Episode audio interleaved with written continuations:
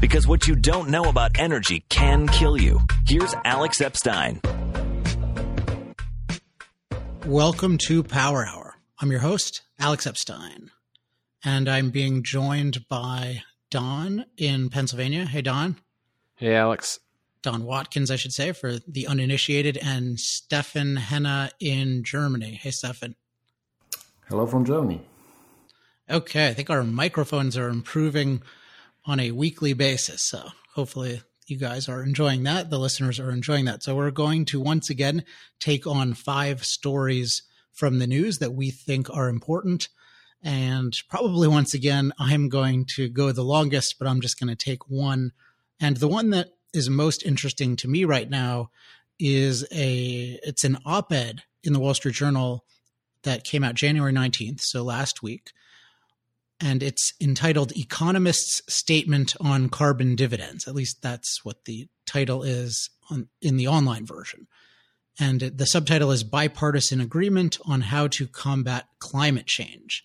And the notable, most notable thing about this is that it is very, very, it is signed by a very, very prestigious group of people. It's a combination of Federal Reserve chairmen and then winners of the Nobel Prize, and then I believe 20, yeah, 27 of those members or chairs of the Council of Economic Advisors, yeah, former chairs. So lots and lots of of prestigious names. And what it entails is these economists are all coming together and they are saying that we should have a carbon dividend, which that basically means tax on CO2, but they don't like the term tax. So they're saying uh, dividend, but it's not a dividend in the same normal uh, way that you just get dividends on some investment that you make. This is where, in, in, a sense, maybe it's called dividend because the idea is that everyone will pay a tax for all the CO2 they emit, and then it will be returned in the form of a dividend to certain people. So I want to, uh, first of all, I'd recommend that you read it but I just want to give a quick overview and then give some thoughts, particularly one thought that really bothers me with how people, particularly economists, talk about energy issues in a way that I think is just very deeply wrong. So it begins with global climate change is a serious problem calling for immediate international action. Okay, so I, I read that and I, I, mentioned last week, or I, I, discussed last week, I have a certain framework for processing certain things, and uh, there are a few elements.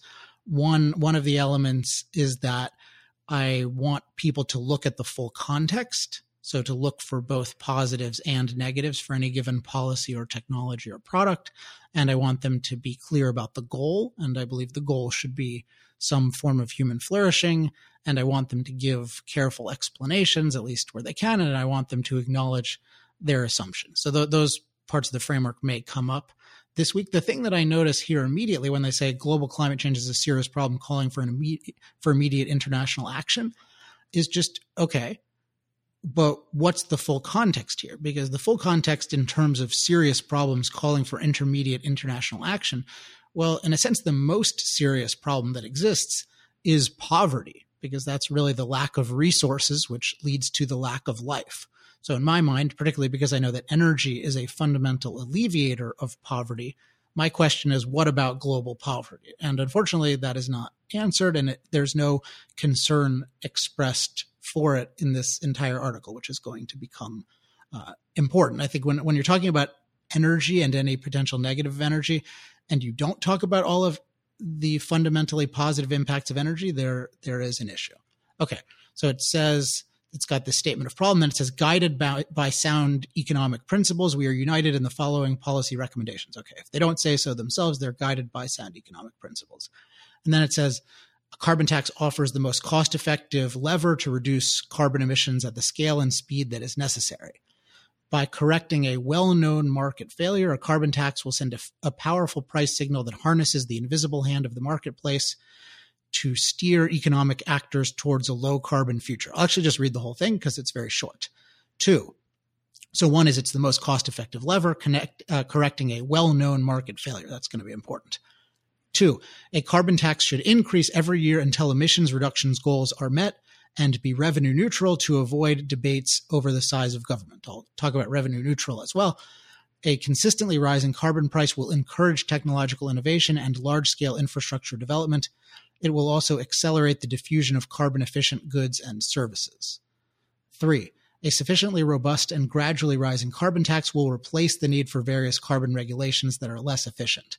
Substituting a price signal for cumbersome regulations will promote economic growth and provide the regulatory certainty companies need for long term investment in clean energy alternatives.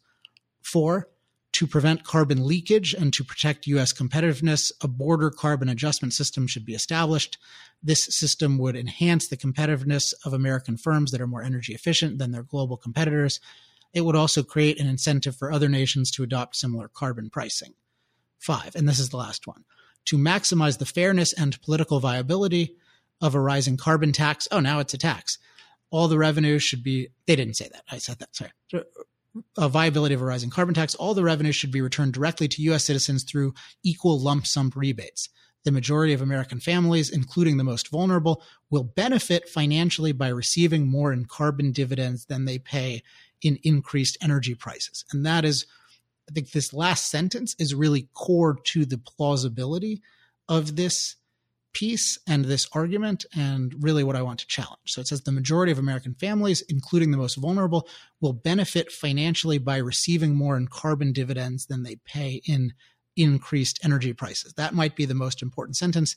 The other one might be by earlier, I said, I quoted, by correcting a well known market failure, a carbon tax will send a powerful price signal that harnesses the invisible hand of the marketplace to steer economic actors towards a low carbon future. So it's there's this market failure and then we're correcting it in a way that will be beneficial to most people and as part of that it will be quote unquote revenue neutral. So it sounds like okay there's a problem that we're correcting and we're correcting it in a way that does not hurt anyone and that in, or does not hurt anyone we really care about uh, in this case rich people and will actually help poorer people so by taxing taxing the use of coal, oil, and natural gas, everyone, or at least particularly poor and middle class people, will come out on top.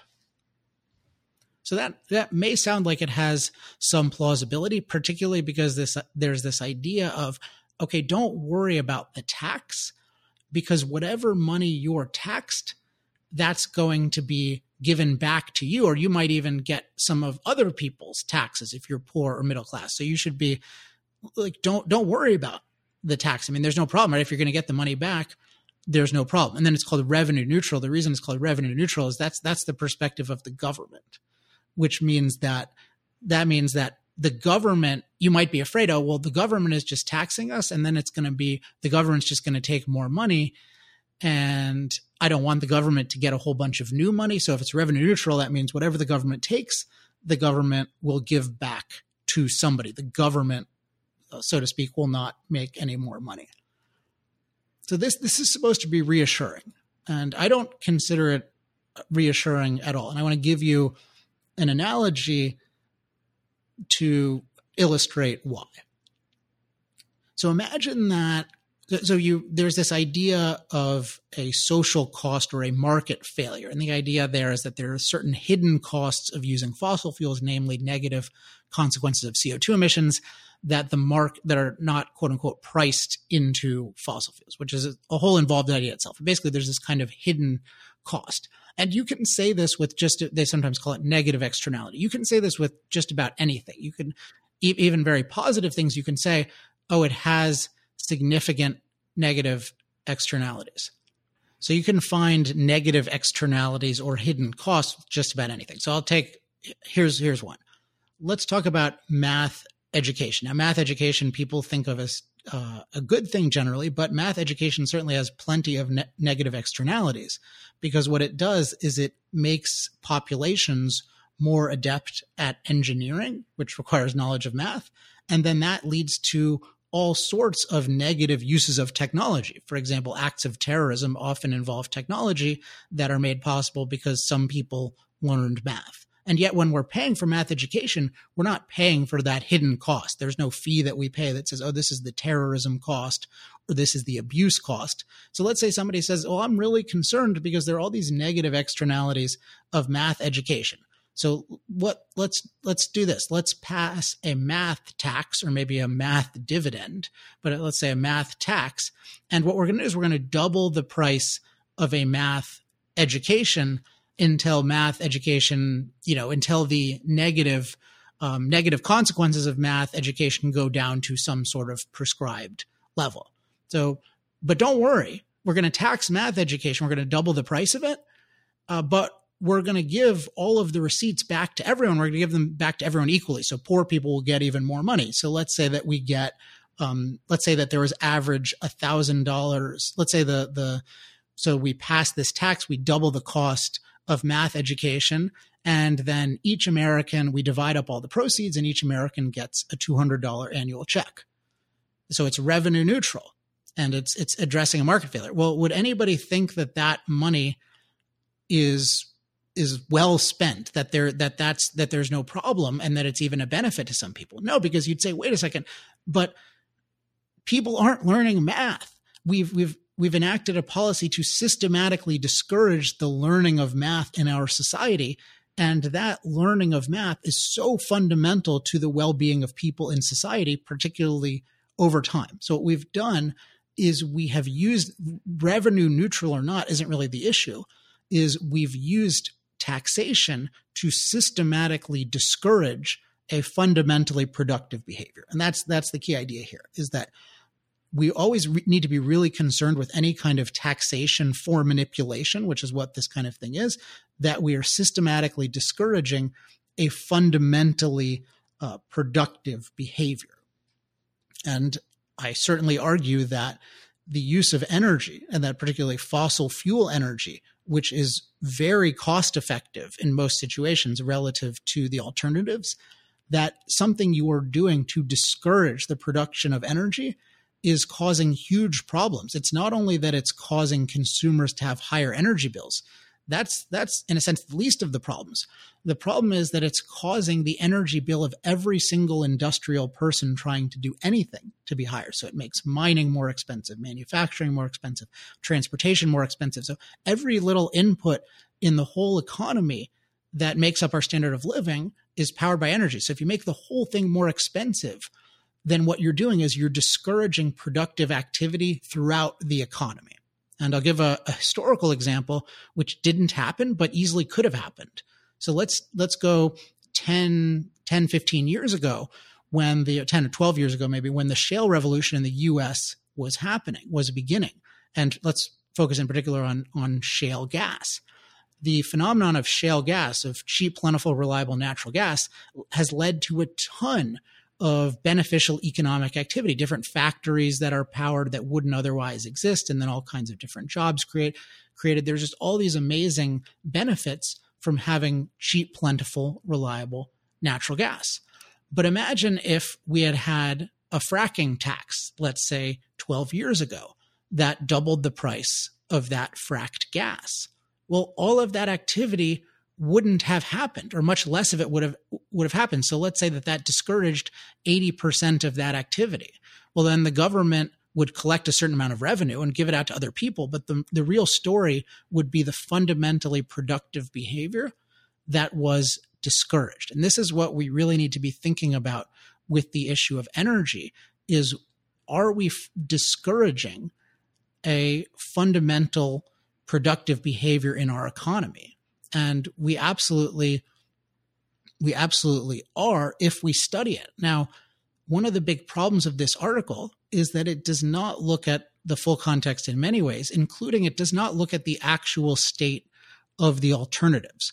Because if you're saying okay something has this this hidden cost well, what about all the hidden benefits of energy and how do those compare to other forms of energy? Well, if, if other forms of energy aren't nearly as good at producing cheap, plentiful, reliable energy, then you're not going to get all of those hidden benefits.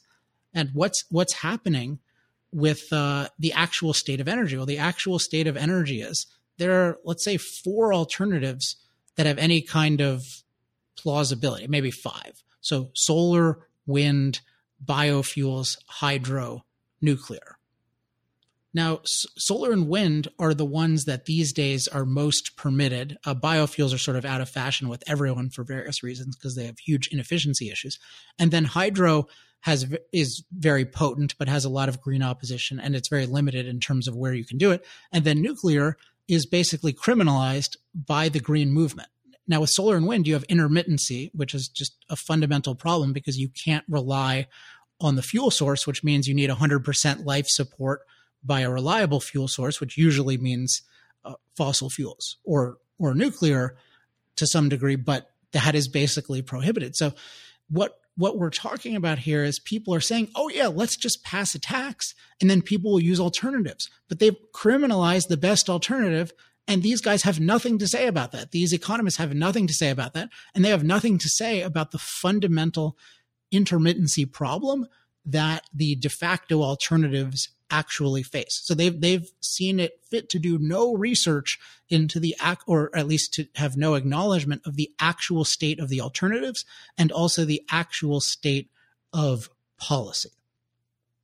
So there are many other uh, issues that I have with this, but the, the fundamental one that really struck me was just this this this complete evasion of the cost of dramatically restricting or discouraging a fundamental part of an economy and just acting like, oh, well, if we tax it and we give the tax money to people, no harm done. No, it's the discouragement of productive activity. Even if you doubled the tax receipts somehow, that would be a huge, huge problem. And I'm really glad we didn't do this in the past. And it's really scary that we're talking about doing this in the future. Now, I should say one one positive of this piece, sort of, is that uh, what one thing they're trying to do positively, and I think one reason why they got a lot of people to sign up, is that there's a movement to oppose fossil fuels in even more irrational ways, namely the Green New Deal, which is all about mandating very specific solar and wind non solutions. And that would be even more destructive than this kind of thing. So I think a lot of people are saying, well, if we're going to do something, then let's at least do a tax because a tax is more efficient. But if you really want to do something about the CO2 issue, if, if that's an issue for you, you have to focus on we to promote human flourishing and reduce CO2, you need a cost effective, scalable source of non carbon energy. And the key obstacle to that is not a lack of a tax on CO2. The key obstacle to that is green criminalization of productive activity, particularly in nuclear. So you have to focus on that. And and these economists are not. And among other reasons, that's why I think that this op-ed is is very problematic and will have many destructive consequences. There's other things in term that I have issues with in terms of I think it's very dogmatic. They don't talk at all about why they're convinced about climate. Um, they don't talk at all about the state of the field of climate science, whether it has any track record of predicting things uh, correctly, which I think it has a very weak track record. There's no acknowledgement of the value of energy to adapting to climate. So there's a whole bunch of other things. But for me, the elephant in the room is that they don't even entertain the idea of the cost of discouraging this, um, you know, of discouraging like a fundamental productive input in our economy. Did you guys have any uh, thoughts on this? I mean, mine is essentially your same point, but from a different perspective, which is like the whole or the core value of economics. So, one of the best books to start on economics is this book, Economics in One Lesson by Henry Hazlitt. And here, the one lesson is that you can't just look at the obvious costs or benefits of something, you have to look, in our terminology, at the full context. But it's that you need to see the whole chain of cause and effect. And that's like what economists like that is their job. Their job is to point out the whole cause and effect of different policies so that we can make good economic choices. And here, the whole focus is on pretending that there is this free lunch where we can restrict our best form of energy and don't worry, it's not going to cost you a thing. In fact, you might come out ahead. And part of the cost that they're ignoring is the fact that not everybody comes out ahead, even on its own terms. And then, as you pointed out, the fundamental cost is you're cutting off a whole range of productive actions that are vital to human flourishing. Stefan, I know you had something about the border adjustment part of it, and just to give a little context, because that that that was probably one of the least clear parts of it, unless you're really following this. The the the thing this is trying to address is won't a tax on carbon dioxide hurt the U.S. by being a leader in this by passing a, a tax on CO2 when others don't? Won't we really be suckers? Because then we'll just make our goods more expensive and less competitive. And the idea here is oh, if we just pass a border adjustment system, basically we will impose a tax on imported goods. So if other people are using a lot of CO2 emitting energy in their goods, then then we'll tax those more. And so then we'll encourage the whole world to emit less CO2. So, Stefan, I know you had some concern about that. Yeah, so it's by its nature, this tax is a domestic policy, and we have no idea whether China or India, the future biggest emitters, will follow with anything like that. And so, this idea that we can just put a tariff uh, at the border on products and then uh, the problem will go away, um, that doesn't really really do it, I think. And uh, so one problem here is uh, the big administrative overhead just to determine how much of, let's say, a finished product like a smartphone imported from Asia into the United States, uh, how much of that does it have in sort of embedded CO2 emissions, right? So you would have a giant accounting sheet, you know, for every piece of raw material and every process and every factory involved in this uh, production of the smartphone uh, you would have to account how how efficient did they do uh, do this and uh, how much CO2 did every step take and so on. And that needs to be done for every single product in order to make it fair. And even then, if that's successful, and this will probably be the biggest agency in, in U.S. history, which is saying something. Uh, so even even then, it's not clear that uh, this isn't being circumvented by competitors by just taking entire chains of production out of the U, uh, uh, the U.S. economy and just you know instead of doing something like a, you know a memory chip from Malaysia uh, imported into America to be built into some computer or some device. Uh, why don't you we build just the entire device or computer in Malaysia? Right, so you could be you could cripple the American economy without actually uh, solving the CO2 emission problem. And uh, just putting a tariff on, on the border is difficult in itself and it might not even remotely uh, solve the problem. All right. Yeah. In general, just when I think that when people think about the issue of fossil fuels, they have this idea that anything you do to discourage fossil fuels is a pretty good idea. So we don't need to be too careful if we prescribe some way of dealing with it, even economists whose supposed specialty is that, they're just advocating these things and they're all signing on to it. And they're really not thinking through all of the implications. Okay, Don, what is your first story that you want to talk about? All right, so this is the question was PG&E the first climate change bankruptcy? So PG&E, the largest utility in California, declared bankruptcy after being held liable for the California wildfires a while back.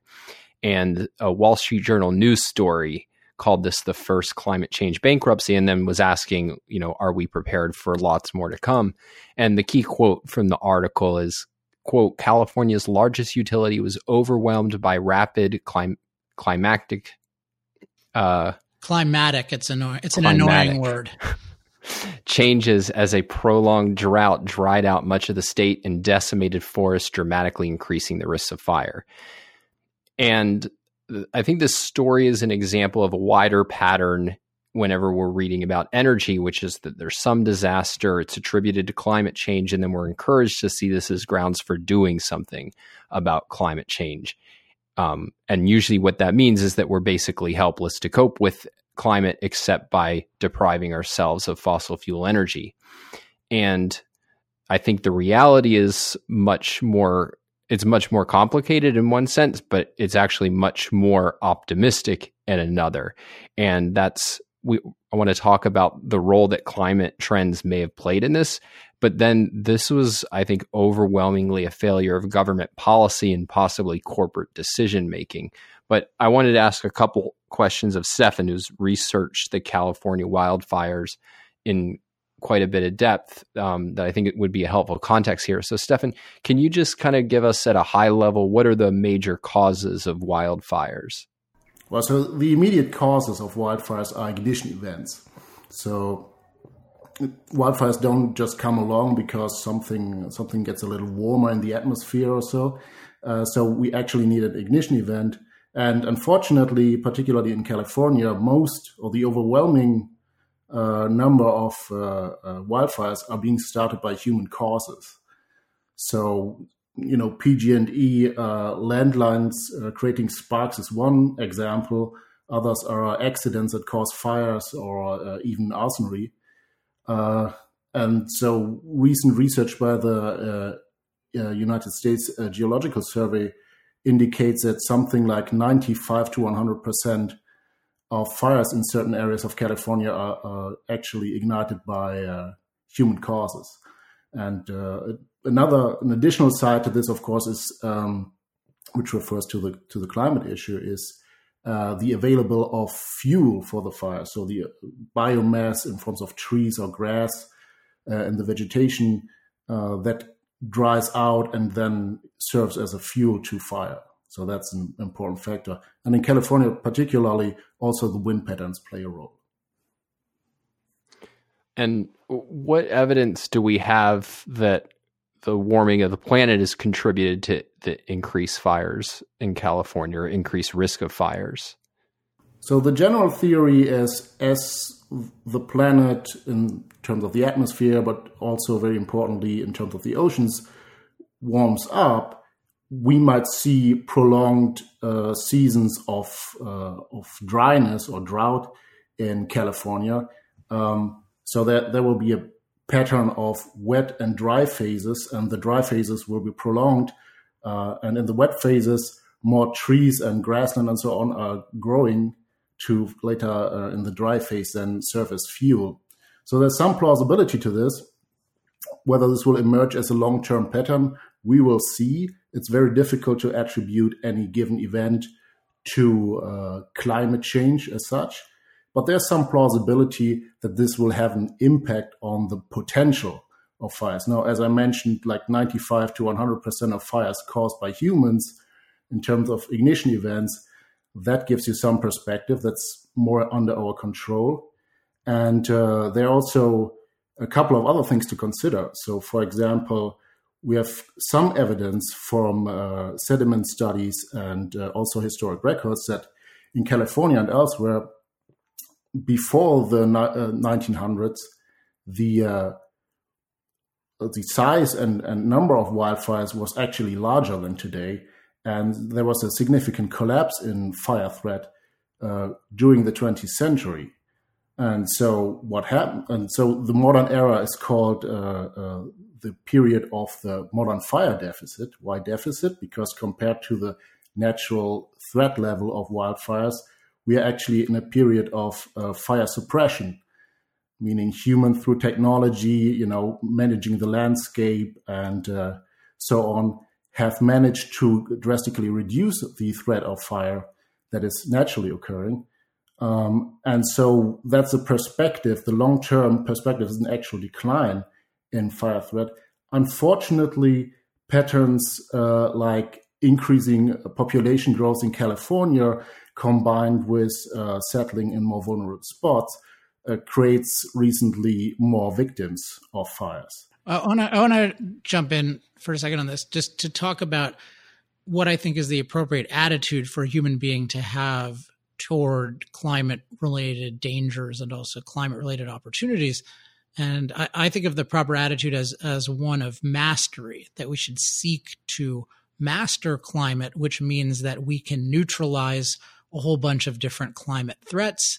And then we can also enhance climate in all sorts of ways so that we can make just about any climate livable. And when we, we see a particular situation like, okay, fires, th- the attitude has to be, okay, there's got to be a way that we can master this area, even if it was getting three times worse in terms of just the natural hostility. And there's nothing like that. But even if there was, how we, we want to figure out, let's figure out a technological and infrastructure engineering type solution. What, what where's the can do attitude here? Where's the Elon Musk saying, okay, let's let's figure out how to master this thing. Let's figure out how to have, you know, whatever. Let's figure out how to make sure that we have patterns of forests or brush or whatever that deprive big fires of fuel. Let's let's just really figure this thing out, and that should be the attitude toward every aspect of climate. We sh- there's there's very much this fatalism and this almost desire for retribution for our sins, where people think, yeah, we're doing something bad, we're changing climate, and so all that we can do is withdraw. Let's just stop doing stuff, and then the climate will be nice to us. And the climate won't be nice to us. And why why should we think that way? Why shouldn't we just figure out okay let's let's really crack these things. Let's figure out how to d- deal with different things. Even sea levels which we've talked about internally that's that's i think the hardest one but where's the can do attitude toward those different things so that we can be progressively masters of any form of climate including and if we do that then we'll be better off now. And all of our and you know all of our um not ancestors but um, all of our kin i guess in the future will be grateful to us because we'll have innovated all these technologies that will benefit them in all of the crazy climate changes to come in the next millions and so years. So that that's just there's there's a fundamental problem where there's not this can do attitude of mastery. There's this can't there's this can't do attitude of fatalism and just let's and and and retraction and that that saves nobody now because what is it what good does it do if you use slightly less gas or something in your home like is that really going to protect people from fires no um, it's just going to make your life a little bit worse. Whereas if we really invested in mastery, then there would just be huge current and future benefits. Just, just sorry to just to add one point to this. So one could argue about a climate policy playing a role for you know the wildfire uh, safety in the future, like in the second half of the 21st century. But whatever you do in domestic policy or California policy, it won't matter for the next couple of decades of wildfire seasons. So it's it's pretty telling that people are immediately jumping. Oh, first we need a pl- climate policy, and you know after that they might say something. Oh, we also need to do some forest management. So this this won't help the people in the immediate future, and so the right debate would be about what will you know decreasing CO2 emissions do for the people living in the second half of the 21st century or even beyond that. So it's not a not an immediate policy discussion that it should be inserted in. I guess we got to jump on because we're taking a little while with these stories, particularly me is always taking the longest with my first one. So Steffen, what what story do you want to talk about first? I have a story about uh, power plants in Germany. So there are two uh, top-notch uh, natural gas power plants in the German or in the Bavarian city of Irsching, Irsching, I should say. I was introducing an, an, English accent into this. Um, and so they, they've been commissioned in uh, 2010, and they cannot turn a profit. And part of this is the miscalculation of the operators of this. And they miscalculated the amount of uh, coal power still being used in Germany and also um, the temporary gluts in power production that wind and solar power are creating. So this uh, erodes the wholesale prices, and so these natural gas plants cannot turn a profit. Um, the problem with this is that the the federal regulators won't allow these two power plants to um, retire because of concerns about grid stability. Because what happens is uh, in Germany, renewable power gets priority for the for the grid, and so the grid operators have to take as much renewable power in as possible anytime they're ready to produce. So when when wind and solar are generating a lot of power, everyone has to uh, adapt to their erratic behavior. And then when they turn down because wind and solar are not available, which is often the case in uh, in wintertime, then uh, the conventional power plants have to ramp up again. And so this is problematic for the business model for a standard natural gas plant, which is an expensive asset, but still it's required to stabilize the grid. And so you might think, okay, that's that's a really bad outcome of the German energy uh, Wende or energy transition. But it, the story doesn't stop there because now a third natural gas power plant that will be uh, rarely used is going to be constructed right in the same spot. Uh, but this time the uh, the uh, the uh, operator of this power plant is guaranteed to have a profit because this time the power plant from the upfront uh, isn't required to produce for the wholesale market, but instead is only uh, there as an emergency backup capacity for you know times when solar and wind aren't able to produce. Uh, and so this is a typical example uh, of costs that are created by the use of wind and solar, which are intermittent and unreliable, and at any time of the year could produce very little or very much in an uncontrollable uh, manner. And but this the cost this creates is never uh, put on the on the accounting for wind and solar costs. So typically advocates of green energy will say, "Oh, solar uh, panels are uh, you know decreasing in price every year, and so this will be this will reach grid parity uh, soon, or already has, and it's the cheapest form of energy." And so the per kilowatt hour price is very low and will uh, replace coal and natural gas and so on. So this is this example just shows that there are a lot of hidden costs in that calculation that are never mentioned, and uh, this is one of the reasons why the price uh, for electricity in Germany, in particular, since the year 2000, has more than doubled. Yeah, I like I like this example. This is a good example of the the point that Bill Gates brought up that I mentioned a couple weeks ago. He was talking about batteries, but the the same point applies to power plants. And the idea is that when you're dealing with intermittent intermittent fuel sources, you need to protect yourself against very, the very long periods of time when they'll be producing very little to no power. And thus you need just crazy, crazy, crazy amounts of what they would call backup, but really life support in reserve. And if you do it in the form of a battery, that's going to really build up a lot and just these unimaginable amounts of battery capacity. And then in this case or you can build power plants but then even these these power plants not only are they running inefficiently in that they have to have this erratic stop and go traffic type energy use but even you're going to have some of them that are barely used at all. And it's all to compensate for the erratic behavior of the solar and wind. So in general whenever we're looking at at a system and we know that there's an in this case the energy production system or the, the grid in particular when we know that there's a dependent element of the system that depends on life support then we need to look at the full cost of that dependency. We can't just look at the dependent and what the dependent itself is directly charging. We need to see the full context of that. One other thought i just had today i was thinking about the battery issue because people sometimes have difficulty thinking, well, look, why can't we just make a bunch of batteries? And how much battery do you really need? And just to get a little bit of the way there, think about somebody who owns a Tesla and actually, um, well, actually, maybe we'll jump to Steffen's next story next because I know you want to talk about Tesla, but here's my perspective on it. These battery cars, sometimes called electric cars, are you know they're considerably more expensive than gasoline cars and a huge amount of that expense is the cost of the battery. So you take a tesla i don't know what the current replacement cost for the battery of a model s are but at one point they were around $36000 to get a replacement. So you just think for the entire that that just shows how expensive this particular thing is.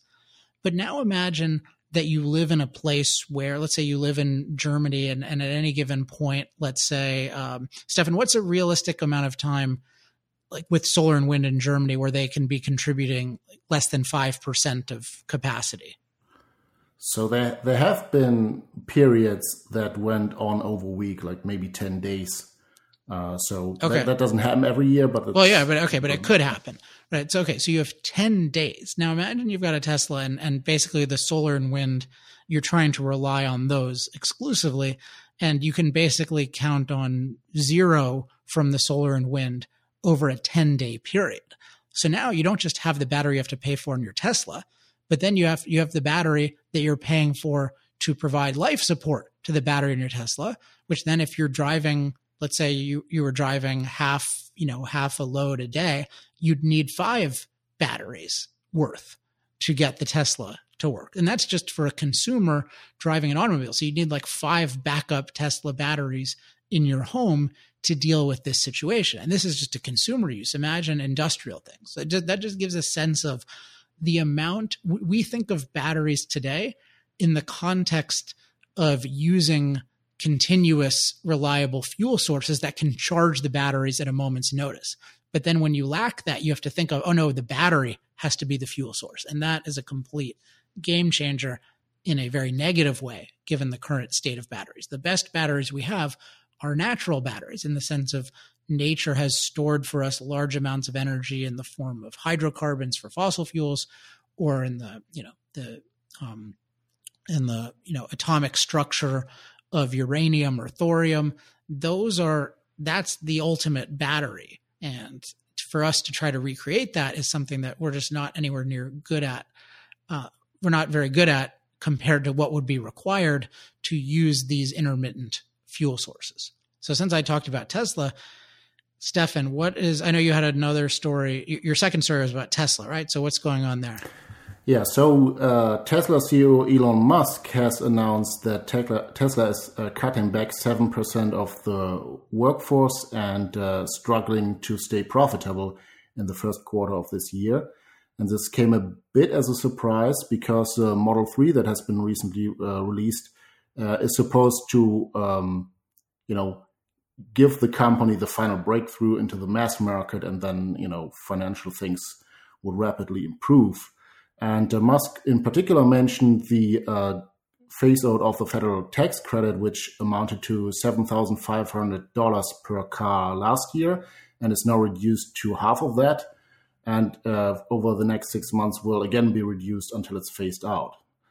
Um, so, and the uh, the least expensive version of the Model Three is uh, forty four thousand dollars for a, a middle class sedan uh, type of car and I've dug a little deeper into uh, so the cost comparison between uh, gasoline and electric vehicles. Um, and so the Kia Soul uh, has two variants, one electric and one gasoline powered. And so the difference in, in cost is that the uh, electric vehicle costs about $35,000 uh, and the uh, gasoline version of comparable um, uh, it, in comparison costs about $19,000. So that's almost twice the price for the electric vehicle. And then you have some additional disadvantages. Uh, so the range for the electric vehicle is about 100 miles under realistic conditions versus about 400 miles for the gasoline car. Uh, although the 22 model of the electric uh, version promises to increase it somewhat. And then you have, you know, charging times are, of course, much longer than uh, filling up the gas tank. And so it's it's easy to see that even with taxpayer-funded incentives um, of this size, this can be a hard sell to a lot of people. And so, to me, this raises the questions: uh, what the advantage of giving out uh, taxpayer money to deploy these technologies like electric vehicles actually is because uh, there seemed to be some huge enthusiasm in uh, terms of how quickly electric vehicles will be cost competitive and uh, be able to quickly uh, replace uh, diesel and gasoline cars. And so my thoughts on this are that the basic chemistry of the, these batteries uh, do not give this you know what what was coined like disruptive or exponential uh, techno- technological improvements. There were incremental improvements and batteries are getting better and that's that's a great thing. And it would be great to have uh, like an electric vehicle alternative. Um, but there are still barriers, and uh, so it will take some time to be actually really competitive in terms of usability and also price, as it seems. All right, so the, yeah, it's it's these things are. I feel in a weird position with some of these uh, per, politically popular technologies because normally my attitude toward any competitive technology or any alternative technology is is goodwill and enthusiasm because I want to think about oh yeah well if they if they handle this and this and this this could be really good and certainly with battery cars there are certain nice things about them and there are also certain challenges that aren't as appealing that you would need to address but unfortunately right now technologies in this space are being advocated as as forced replacements for something that's already working really well. So we have to, the claims of them are not just things that I'll say, oh, yeah, well, I, I hope for the best. It's they're saying, no, we're certain this is going to be great. And therefore, we can compel you to use one of this type of vehicle because because that's the right thing and because don't worry it's going to be safe and thus thus we get into this realm where in general we'd want to have positive feelings toward people even who tend to be optimistic as most entrepreneurs are. Most entrepreneurs are going to be over optimistic, but instead we really have to be the voice of reality because they are they want to force their technologies on other people. Okay, Don, what was your second story? Okay, so this is the BlackRock climate hoax. So BlackRock, it's one of the largest investors in the world, and for years, its CEO Larry Fink has been putting pressure on companies to address climate change, which he thinks is a really big problem, and he thinks it threatens uh, investors, particularly fossil fuel investors. And so last week, investors received Larry Fink's annual letter, and it contained this radical demand that all of the companies that BlackRock had a stake in had to quote align their business model with the Paris Climate Agreement. It's not exactly clear what that was supposed to mean, but it was certainly a major news story that you had the biggest owner or one of the biggest owners of our uh, leading companies, including fossil fuel companies, making this declaration. So it got a lot of attention in the press, including the Financial Times and a lot of other places. And it turns out that it was a complete hoax and that Fink never wrote the letter. And what I think makes this interesting is that despite the fact that Fink and BlackRock have been probably the most outspoken major investors that are kind of, you could say, aligned with some of the goals of the green activists, the green movement is super critical of BlackRock. And so this group that perpetrated the hoax, Yes Men, this is how they explain themselves. They said, BlackRock's track record contradicts its own ideals. BlackRock owns more fossil fuel stocks than any other company, making them the biggest driver, driver of climate destruction on the planet.